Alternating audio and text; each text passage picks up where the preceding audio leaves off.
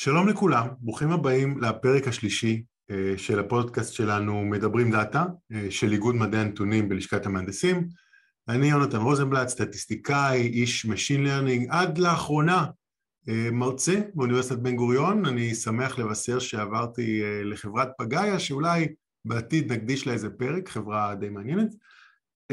הנושא של היום הוא רשתות למידה, אחד הנושאים החמים, קשה מאוד לגעת בדאטה בין אם באקדמיה ובין אם בתעשייה, ולא לדבר על רשתות אה, תחת הכותרת של למידה עמוקה, בינה מלאכותית, קשה, אי אפשר לברוח מזה. אז בשביל ללמוד על אותן רשתות למידה, הזמנו לאולפן את אה, דוקטור דוד גולן, אה, סטטיסטיקאי בהכשרתו, עם פוסט דוקטורט מאוניברסיטת סטנפורד, וה-CTO והמייסד של חברת Viz.ai שעושה אה, אבחון שבץ מסריקות CT באמצעות כאמור אותן רשתות אה, למידה עמוקות. דוד, האם דייגתי עד עכשיו? כן, שכחת, השמעת את הפרט חשוב אבל, מאוד. זה שאנחנו אה, חפפנו בדוקטורט באוניברסיטת תל אביב. אז גילוי נאות, דוד ואני אכן מכירים מימי הדוקטורט בסטטיסטיקה, אנחנו מתראים שלא במסגרת הפודקאסט, אז הכל אה, בין חברים. הכל על השולחן. כן. אמ, אז זהו, אז כאמור הנושא היום הוא רשתות למידה, קשה לחיות בשנת 2021, תכף 2022, ולא לשמוע על דברים כמו אה, בינה מלאכותית, רשתות נוירונים עמוקות, deep fakes, וכל הדברים האלה הם קשורים, אה, והם הנושא של היום. אז אני חושב, הנקודה להתחיל ממנה, מה זה הדבר הזה, שכאמור, אה, Deep Neural Networks, רשתות למידה עמוקות, איך הן קשורות לבעיות הקלאסיות ששוב אה, סטטיסטיקאי אולי יכיר בתור רגרסיה, מהנדס יכיר אולי כבעיית filtering, אה, איש למידה אולי יכיר כ feature engineering או חלק מהנושא, אז, אז מה זה וכאמור איך זה קשור לדברים שאנחנו מכירים? אמ, קודם כל שאלה מעולה, ואני חושב שאפשר לגשת לזה מהרבה כיוונים, אפשר לתאר התפתחות היסטורית, אפשר uh, לדבר על השראה ביולוגית לרשתות, המילה נוירונים שם מרמזת לאיזושהי uh, השראה ביולוגית. Um, אני חושב, האופן שבו אני אוהב לחשוב על זה או להסביר את זה כשאני, כשאני נדרש, זה דווקא, um, זה משהו יותר אופרטיבי כזה, זה קצת על מה, איך, איך, מה זה Machine Learning באופן כללי ואיך מזה מהר מאוד מגיעים לרעיונות האלה. אמ, אז, אז ברשותך וברשות המאזינים נקדיש לזה כמה משפטים. אמ, אז בוא, בוא נגיד שאנחנו אנחנו מעוניינים לעשות איזושהי, איזושהי בעיית חיזוי מאוד מאוד פשוטה, אני מעוניין אה, לחזות אה, שכר של אה, אדם, גבר או אישה, אמ, ובסופו של דבר הרבה מ machine learning זה ממוצעים. אני יכול לבוא ולהגיד אוקיי, אז התחזית שלי לשכר תהיה השכר הממוצע במשק. אני בעצם לוקח את כל האנשים, מתייחס אליהם כמקשה אחת. אה, עכשיו בעצם אה, למידה, למידת מכונה או Machine Learning מתחיל כשאנחנו באים ואומרים רגע, יש לי משהו חכם להגיד על האנשים, לא כולם אותו דבר, יש גברים ונשים וגילאים ורקע אמ, אקדמי, תואר כזה, תואר אחר, בואו נראה איך אנחנו מתחילים להכניס את הדברים האלה ובעצם לעשות איזשהו refinement ל- ליכולת שלנו לחזות. אה, אז ברמה הכי נאיבית, אוקיי, אז במקום להתייחס לכולם כמקשה אחת, בואו נשווה גברים ונשים, ואז יש לי ממוצע שכר עבור גברים, ממוצע שכר עבור נשים, ואז אני יכול לדעת, אני אחזה אה, את השכר עבור אישה, אני אחזה את השכר עבור גבר, אני יכול לדבר על ההבדלים ביניהם, אם ישנם. אה, אותו דבר אם אני רוצה להשוות לתארים, אדם שאין לו השכלה תיכונית, יש לו, יש לו תואר ראשון, תואר שני, מישהי עם תואר שלישי, אמ, אז גם אני יכול לחלק לקבוצות ולחשב ממוצעים. אה, עכשיו מישהו בא ואומר אולי זה שונה לגברים ולנשים, אז פתאום זה מתחיל להיות איזושהי טבלה כזאת, צריך גם גבר ואישה והתארים השונים, ואז מישהו בא ואומר אולי המקצועות השונים והתארים השונים יש להם השפעות שונות. ואני יכול להמשיך לחלק את זה, ובעצם נוספים לי עוד ועוד ועוד מה שנקרא משתנים מסבירים. ויש שיטות, שיטות חישוביות, בעצם הרגרסיה, אני חושב סוס העבודה אולי עדיין המשמעותי ביותר, בעצם שיטה לקחת אוסף של משתנים מסבירים ומשתנה מוסבר אחד ולפרק את הקשרים ביניהם ולהגיד מה התרומה המרג'ינלית של כל אחד מהם על, ה, על התוצאה. עכשיו, הרגרסיה, הכוח האדיר שלה והקושי שלה הם בעצם אותו דבר, רגרסיה לינארית, אמ, בסוף הלינאריות. זה גם מסביר למה הרבה פעמים זה עובד, כי בסופו של דבר כל פונקציה שהיא מתנהגת יפה מבחינת חלקות וגזירות, אפשר לקרב אותה בעזרת אה, טור טיילור, זה חדווה ואחד. מצד שני, היא תהיה מאוד חלשה בלהסביר תופעות שהן מאוד לא לינאריות. אמ, מאוד לא לינאריות במשתנים. ואז כשבאים להגיד, אוקיי, איך אנחנו כן מתמודדים עם תופעות לא לינאריות, אז צומחות כל מיני שיטות. בעולמות של הרגרסיה מתחילים לעשות דברים כמו אה, להכניס אינטראקציות בין המשתנים, או סדר יותר גבוה של המשתנים, רגרסיות פולינומיאליות, אמ, ומהר מאוד, זה, מהר מאוד זה מתפוצץ, מהר מאוד אם יש לי הרבה משתנים ואני רוצה להכניס את כולם מסדר גבוה ואני רוצה להכניס את כל האינטראקציות, זה נהיה כבר אינטרקטבול uh, ונכנסים לכל העולמות של רגולריזציה וכן הלאה. כיוון אחר שבאיזשהו מקום צומח במקביל זה, זה גישות אחרות, גישות שהן uh, פחות ליניאריות, גישות כמו גישות של עצים ואנסמבלים של עצים שמנסות לקחת ולהרכיב את כל הדברים האלה uh, ביחד. ועץ עץ הוא לא לינארי, יש לו ממש צמתי החלטה, אז אנחנו אומרים, יש לנו פה איזה, אנחנו בונים פה בעזרת מקטעים, אנחנו יכולים אולי לקרב איזושהי פונקציה שהיא אה, לא לינארית. והכיוון השלישי, שזה האבא הרוחני של, ה... של רשתות הנוירונים, שבאמת איתנו כבר הרבה זמן, הם באיזשהו מקום עושים קאמבק בעשור האחרון, אבל הם פה, אתה בטח יותר בקיא בהיסטוריה של ה... ממתי זה בערך אה, מסתובב הרעיון? תראה, מינסקי בנה את ה-Mechanical Neural Network ב-51 ואני גם חושד שהוא לא היה הראשון. זה, זה, זה, זה, זה, זה רעיון שהוא ותיק באמת באמת, 51 זה מזמן. אה, ו, ופה הרעיון זה באמת לנסות, אה, שוב, ההשראה היא מהמוח, במוח יש הרבה נוירונים ומחוברים אחד לשני, והתפיסה שלנו, לפחות התפיסה הוותיקה, היא נוירון כיחידה חישובית הפעולה שלו היא מאוד פשוטה, יש קלטים שמגיעים לנוירון דרך אה, קולטנים, הוא קולט מהסביבה, ואו שהוא מגיע לאיזשהו סף פוטנציאל ויורה אאוטפוט, או שלא. אז זה נראה כמו משהו יחסית פשוט, ואז אומרים, אם אגרגציה של המון המון המון דברים פשוטים מצליחה לייצר דברים אה, מתוחכמים ומופלאים, אה, במוח האנושי או במוח הביולוגי, אולי זה יעבוד גם ב... אה, אולי זה יעבוד גם ב-artificial, בקוד. אמ, ואז באמת יש איזשהו ניסיון, וזה באמת אה, הפשטה ורידוד של 70 אה, שנה של עבודה ומפעלי חיים של המון אנשים, אבל בגדול לבנות מה שקוראים לו רשתות נוירונים, אוסף של נוירונים מלאכותיים שהם קולטים קלט מהסביבה או מנוירונים אחרים, עושים עליו פעולה פשוטה אך לא לינארית ומעבירים אותו הלאה, ובעזרת זה ללמד את הדבר הזה לקרב פונקציות. ויש החל מתיאוריה שמראה שאפשר כל...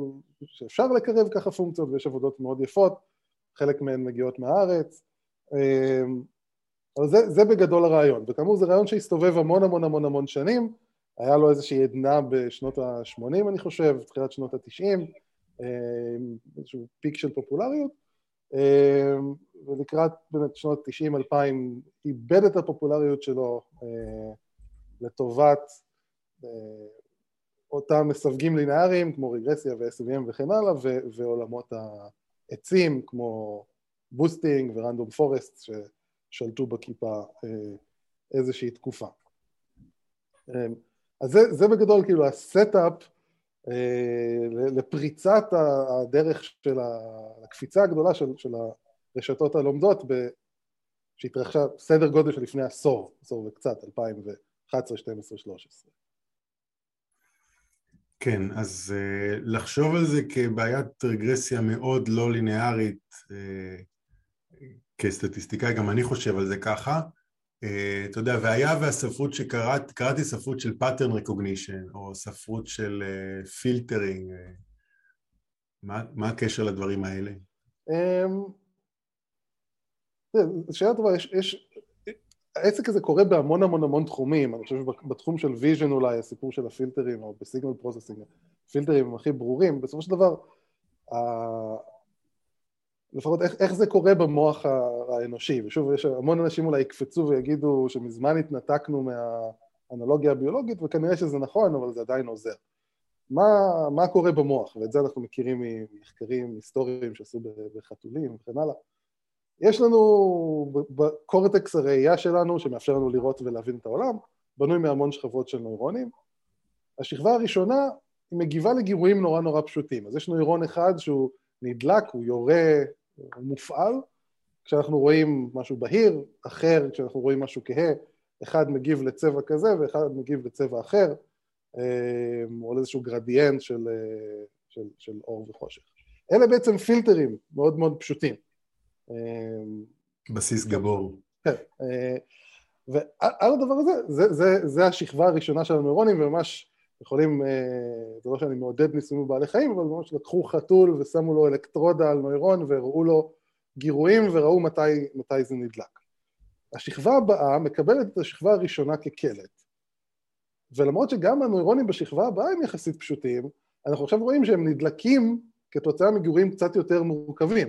הם, אה, אז זה יכול להיות איזושהי טקסטורה, או גרדיאנט קצת יותר מורכב, או איזושהי גרדיאנט עם איזושהי, איזושהי צורה, וככל שעולים בשכבות של, ה, של ה visual cortex, אנחנו מגיעים לנוירונים שמגיבים לגירויים יותר ויותר אה, אה, מורכבים, אותם פילטרים יותר ויותר מורכבים. אז מפה בא הרעיון שפילטר מאוד מורכב, אולי אפשר לבנות אותו באמת מהרבה הרבה הרבה שכבות של פילטרים פשוטים. אה,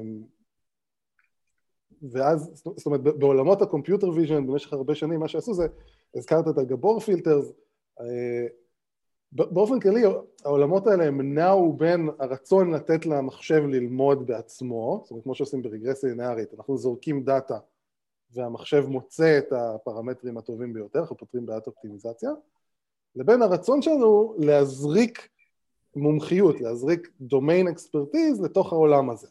אז איך עושים את זה? כשאנחנו באים לאיזושהי בעיה מורכבת, אנחנו אומרים, אנחנו נשתמש בהבנה שלנו של הדומיין בשביל להנדס את הפיצ'רים, זה ה feature engineering. למשל, אם הדומיין שלי הוא vision, מה אני יודע על vision? אני יודע ש Gabor filters הם אה, מפרידים לי דברים נורא נורא טוב, או כל מיני דברים כאלה. אני אפעיל פילטרים על התמונה, אני אייצר מהם פיצ'רים, ואת זה אני אדחוף לאחד הקלאסיפיירים הטובים, אחד המנגנונים הטובים ש, ש, שהזכרנו, שפותחו, בין אם זה רגרסיה או SVM או random forest או boosting או כל, כל דבר אחר. וזה אגב תקף לכל דבר, זאת אומרת גם אם אתה בא לחזות, אה, לא יודע, פרויקט אה, שנה א' כזה של לחזות אה, שכר דירה על סמך כל מיני אינפורמציה על, ה, על הדירה. אז ברור שאתה רוצה לעשות קצת מסאז' לדאטה ונגיד, לא יודע, אם נותנים לך קורדינטות XY, ברור שלא תזרוק אותם למודל כמו שהם. פחות משנה לי XY, יותר משנה נגיד באיזה שכונה הבית נמצא. אז אני אעשה איזושהי עבודה להמיר את, ה, את האינפוטים למשהו שהוא מינינגפול. וזאת הדרך, בעצם במשך המון המון המון שנים, בהמון המון המון תחומים, אנשים התמקצעו בלהבין את הדאטה, להבין איך לעשות אותו, לעשות לו feature engineering ולזקק ממנו איזה שהם פיצ'רים, שכשנכניס אותם לאותם מסווגים, לאותם קלאסיפיירים, לאותם אלגוריתמים, נקבל תוצאות טובות. כל תחום ותחום, מעיבוד אותות ו imaging ו-NLP והבנת טקסט ושמע וכל הכל, פותחה איזושהי מומחיות ב... בעולמות האלה. אז זה כאילו, בוא נגיד, פה פחות או יותר עובר איזשהו הקו עד 2012, עד, עד AlexNet, זה כאילו הפריצה הגדולה של הרשתות לתודעה. 15 שנים לפני זה, מה שאנשים עושים זה מצד אחד לפתח קלאסיפיירים מאוד מאוד טובים, מצד שני ללמוד איך לעשות feature engineering חכם כדי להזריק את הידע שלהם, את ה domain expertise ולהפוך אינפוטים שקשה לעבוד איתם לאינפוטים שקל לעבוד איתם. זה, זה בגדול מה שקורה. ואז מה קורה ב-2012 אתה שואל? אז אה, זה מה שאני שואל. כן, אז מה, מה, מה האירוע הגדול? אה, זאת אומרת באיזשהו מקום האירוע המונומנטלי. ImageNet, תחרות אה, זיהוי תמונה, האולימפיאדה של ה computer vision, במשך המון המון, רצה כל שנה, קבוצות מתמודדות, מגיעות לביצועים הביצועים הכי טובים אנחנו ברמה של, של בן אדם מסתכל על זה וזה מגוחך, זאת אומרת בסופו של דבר תחום ה computer vision לא הגיע, לפוט... לא מיצה את הפוטנציאל שלו, לא הרגשנו שאנחנו הצלחנו לפצח את הבעיה הזאת, אה, מגיעה הגשה אה, שפשוט knocks the competition out of the park, פשוט שוברת שיאים בדלתא מטורפת מכל מה שהיה לפני כן, אה, והדבר הזה זה נקרא אלכסנט, שזו רשת נוירונים, אותם רשתות נוירונים שדיברנו עליהם שפותחו בשנות החמישים במקור והייתה להם עדנה בשנות השמונים ונגנזו בשנות התשעים, בעצם חוזרת עם תוצאות מאוד מאוד מאוד מאוד יפות. אה, תכף נגיד מה, מה, מה הקטע שם, אה, אבל זה פתאום כל עולם ה computer vision עוצר ועושה חרקה הצידה ואומר רגע, כאילו היה פה את הרעיון הזה שזנחנו ועכשיו עוקף אותנו בסיבוב ו, ומהר מאוד הרעיון הזה תופס את קדמת הבמה ו, ואת כל המחקר פחות או יותר ו, ושובר שיא אחרי שיא אחרי שיא בהתחלה ב computer vision ואחרי זה כמעט בכל תחום אה, שניתן להעלות על הדעת. אה, שאני מתאר לעצמי שעוד נצלול לזה, נצלול לזה הרבה. זהו, אני רוצה רגע לעצור אותך. אתה כבר עונה לי על למה זה עכשיו כזה חם, שזה okay. אוקיי. באמת הדבר הבא שאני רוצה לדבר עליו. רק אם נסכם את הנקודה הקודמת, נאמר, אני גדלתי בעולם ה-image processing ונוח לי עם אה, בחירת פילטר מדהים וקונבולוציה, אז מה שאתה אומר, ה deep net חוסך לי את ה domain knowledge, כלומר כן. מתוך הדאטה הוא לומד מה הפילטר הנכון לבעיה שאני... אז אני יכול לחשוב על זה כהרכבה של שני השלבים יחד, ה feature engineering והאופטימיזציה אה, אה, ביחד. כן, זה, אני חושב שזה, אהבתי מאוד את איך שניסחת את זה. זה, זה בדיוק העניין, מה עושה אותו AlexNet שפורץ באמת את כל ה... את, שובר את כל הסעיף? הוא אומר, אומר שוב, אני אגיד, להגיד דבר מאוד פשוט זה, זה, זה לא, זה מן סתם גאוני ומורכב וכן הלאה. הפרמטרים, הפילטרים עצמם, אפשר לייצג אותם כפרמטרים, בואו נעשה גם להם אופטימיזציה, ולא רק שנעשה להם אופטימיזציה, נעשה להכל אופטימיזציה במסגרת של אותה בעיית אופטימיזציה. אז אנחנו גם את החלק של הדומיין אקספרטיז, אותם פילטרים, וגם את החלק של המוח, לוגיקה, שעליהם מחליטה אם משהו כלב או חתול, אנחנו עושים להכל אופטימיזציה ביחד, עם המון המון המון engineering והמון המון דברים של לגרום לבעיה הזאת שהיא בעיה מאוד מאוד קשה חישובית אה, לעבוד והמון דברים שצריכים לקרות בשביל שהדבר הזה יוכל באמת אה, לקרות ב-2012, זה לא סתם קרה אז ותכף נדבר על זה והרעיון הזה פשוט עובד, כאילו אין דרך אחרת להגיד את זה, זה פשוט עובד ומשיג תוצאות מעולות לאין שיעור יותר מכל דבר אחר שהיה עד אז באותה בעיה.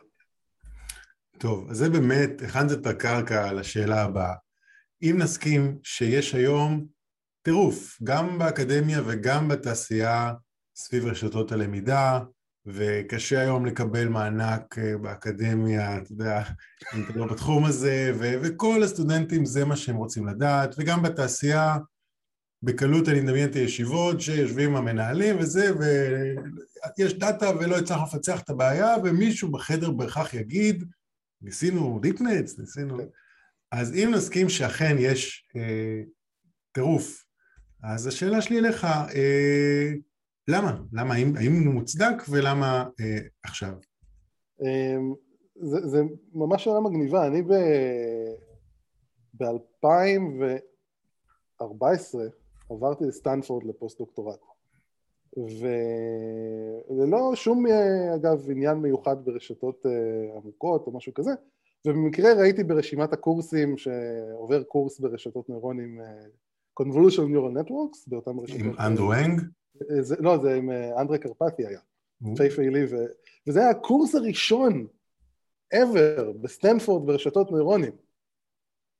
וכאילו לגמרי במקרה הלכתי לשם וישבתי שם ו- וממש הרגשתי שאני רואה היסטוריה in the making, וזה גם גרם לי לעשות שינוי מאוד משמעותי במחקר שלי, ואחר כך אה, עוד דברים אחרים. אמ, וזאת אומרת, אני ממש מרגיש שראיתי את, את, את הגל הזה קורה בפרונט רו סיט למהפכה הזאת בשמונה עשר שנים האחרונות, אמ, ואני חושב שזה מרתק, כאילו לנתח כמה, למה זה קרה, וזה שילוב של המון המון המון גורמים, החל מתיאוריה וסוציולוגיה וכלה ב...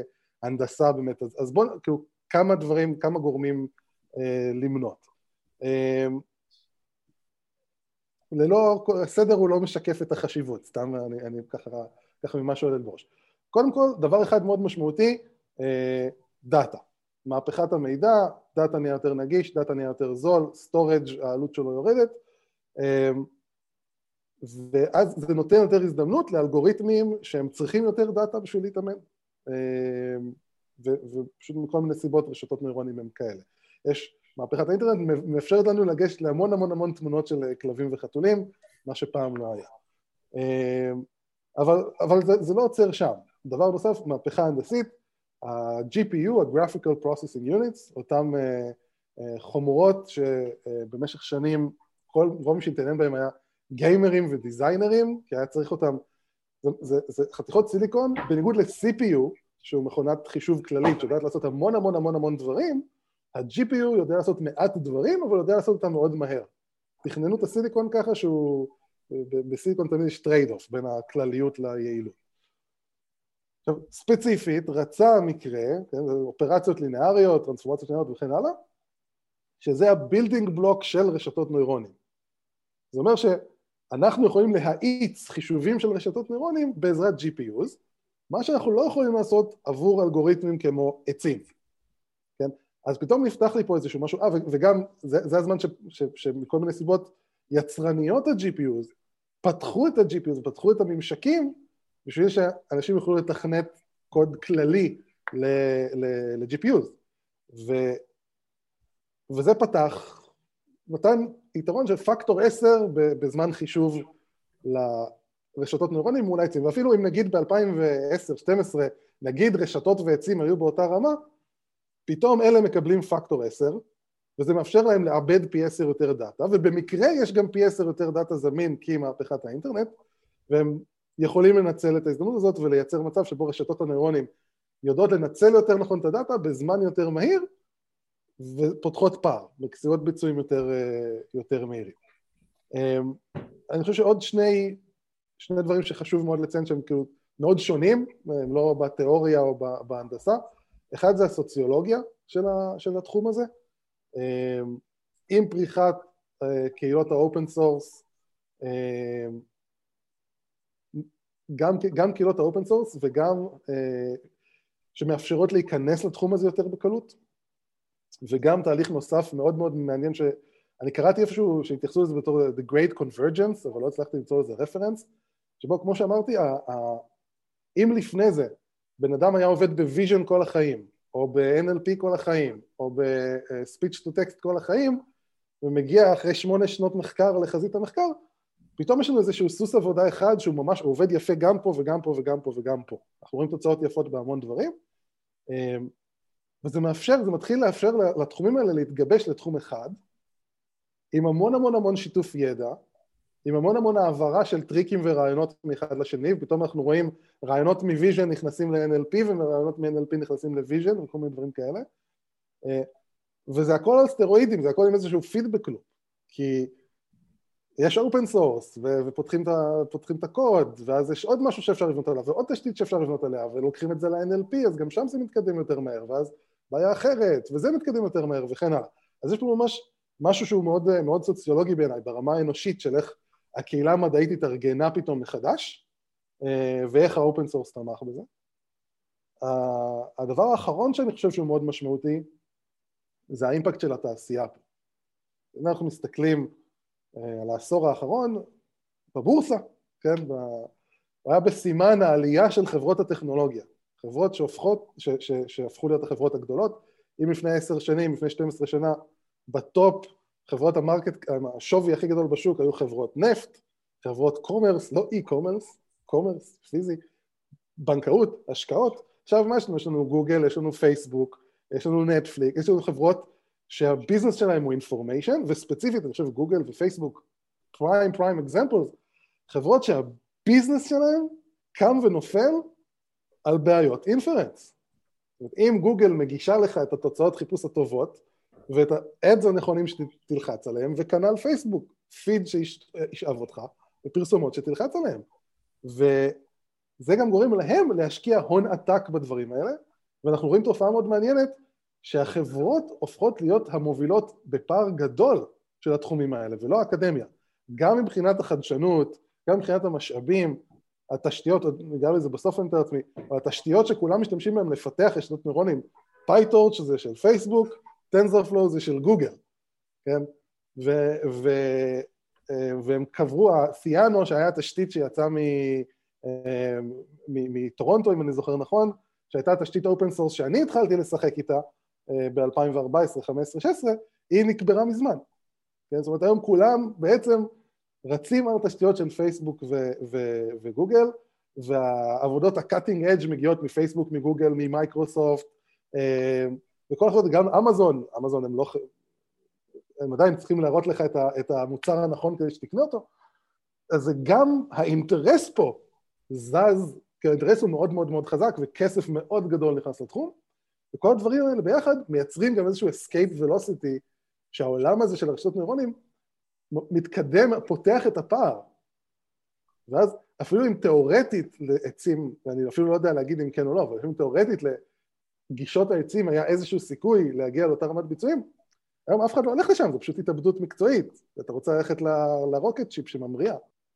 אז זה בגדול, אני חושב שאפשר למצוא עוד הרבה הרבה הרבה הסברים וסיבות, אמ, ואני בטוח שיש אה, אה, הסברים תיאורטיים, אה, פרופסור נפתלי תשבי ז"ל, יש לו הרצאה מאוד מאוד מאוד יפה, שהוא מתאר חלק מהתיאוריה שלו לגבי רשתות נוירונים ולמה הן עובדות, אז יכול להיות שיש... רגע, זו שאלה שהיא בוודאי פתוחה ותכף נגיע אליה. אני רק שאלתי למה הן פופולריות, והיות שאני אוהב לזקק ולסכם, אני ארשה לעצמי בעצם, מה שאמרת לי, אחד, רעיונות מאמצע המאה ה-20, אולי לפני, שחזרו לחיים בזכות אה, תרומתם, נאמר, של מהנדסי החשמל ומהנדסי המחשב, שזה כולל אה, יכולת לאחסן נתונים שחייבים, ויכולת אה, לחשב.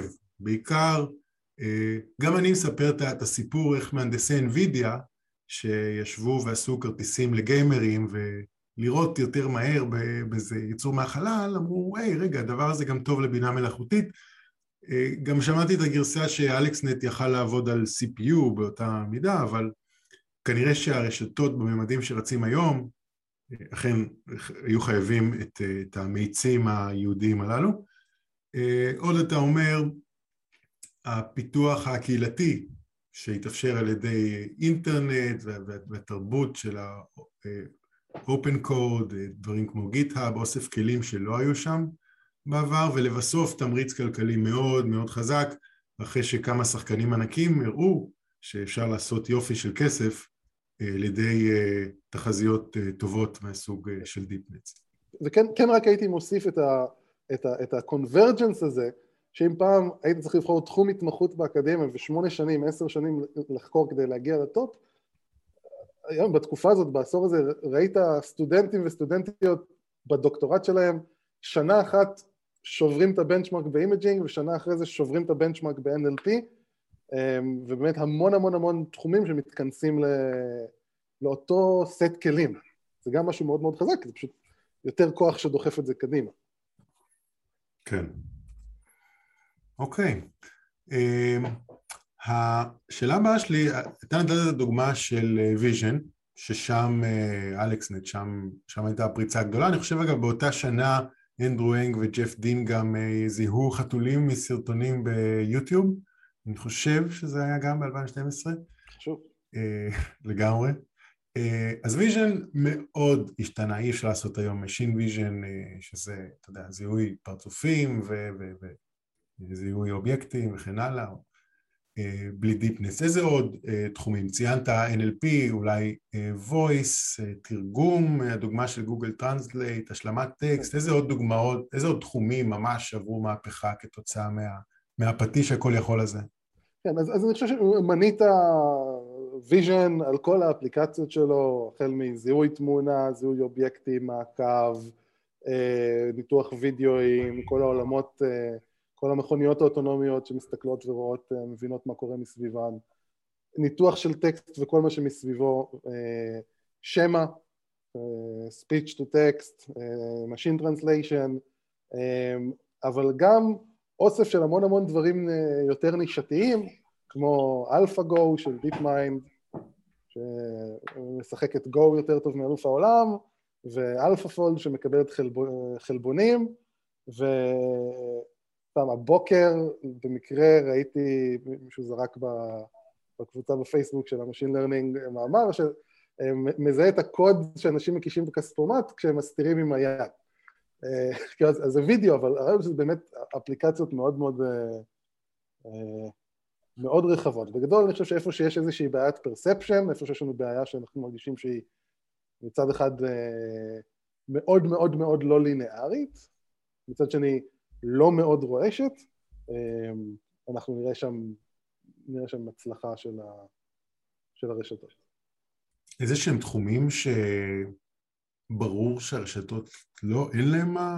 כאילו, אתה יודע, אתה שומע את הביקורת של אוקיי, אבל כשאני עושה ניסויים קליניים, אני לעולם לא אגיע לכמות דאטה אה, שצריך בשביל לאמן רשת, או לא יודע, תחומים שבאמת אין מה לחפש שם.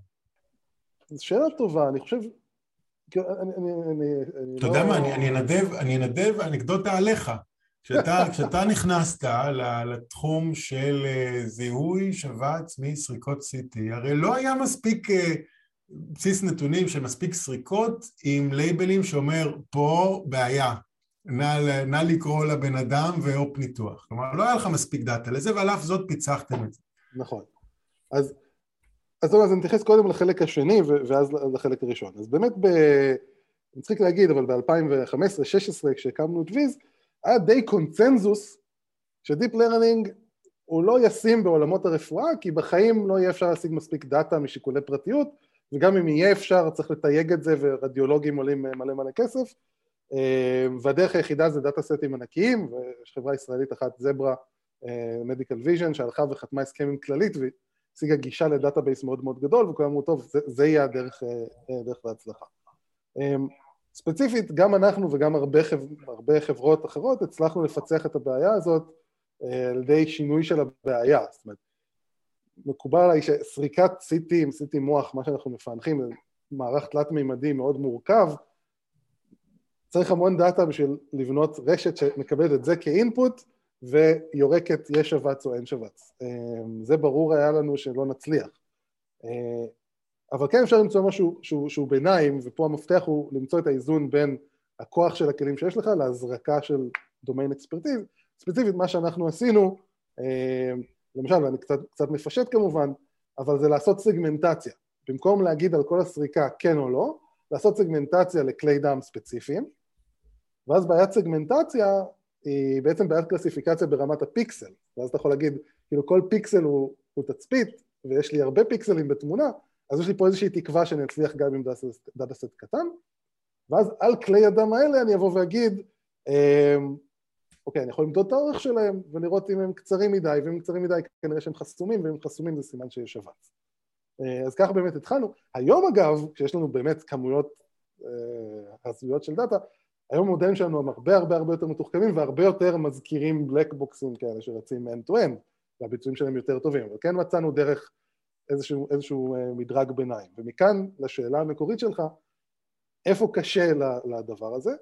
אז מקום אחד זה שבאמת המשקל בין ה domain expertise אה, לדאטה הוא נוטה לטובת ה domain expertise, אני חושב שהדוגמה מספר אחת שראינו לזה זה בשנה וחצי האחרונה בקורונה, עם המודלים אה, שחוזים, אני חושב שקהילת ה machine learning לא הביאה תובנות מאוד חזקות, ולעומת זאת האפידמיולוגים עם המודלים המאוד מאוד מאוד אה, אה, knowledge driven שלהם כן הצליחו לייצר, כמו החבר'ה של ערן סגל וכן הלאה. אז זה, זה מקום אחד, שהידע הוא מאוד מאוד מאוד חזק. אני כן אסייג שכאילו קיפול חלבונים ומשחק Go גם אמורים ליפול תחת הקטגוריה הזאת, ועובדה ששם כן, כן הצלחנו להבקיע דרך.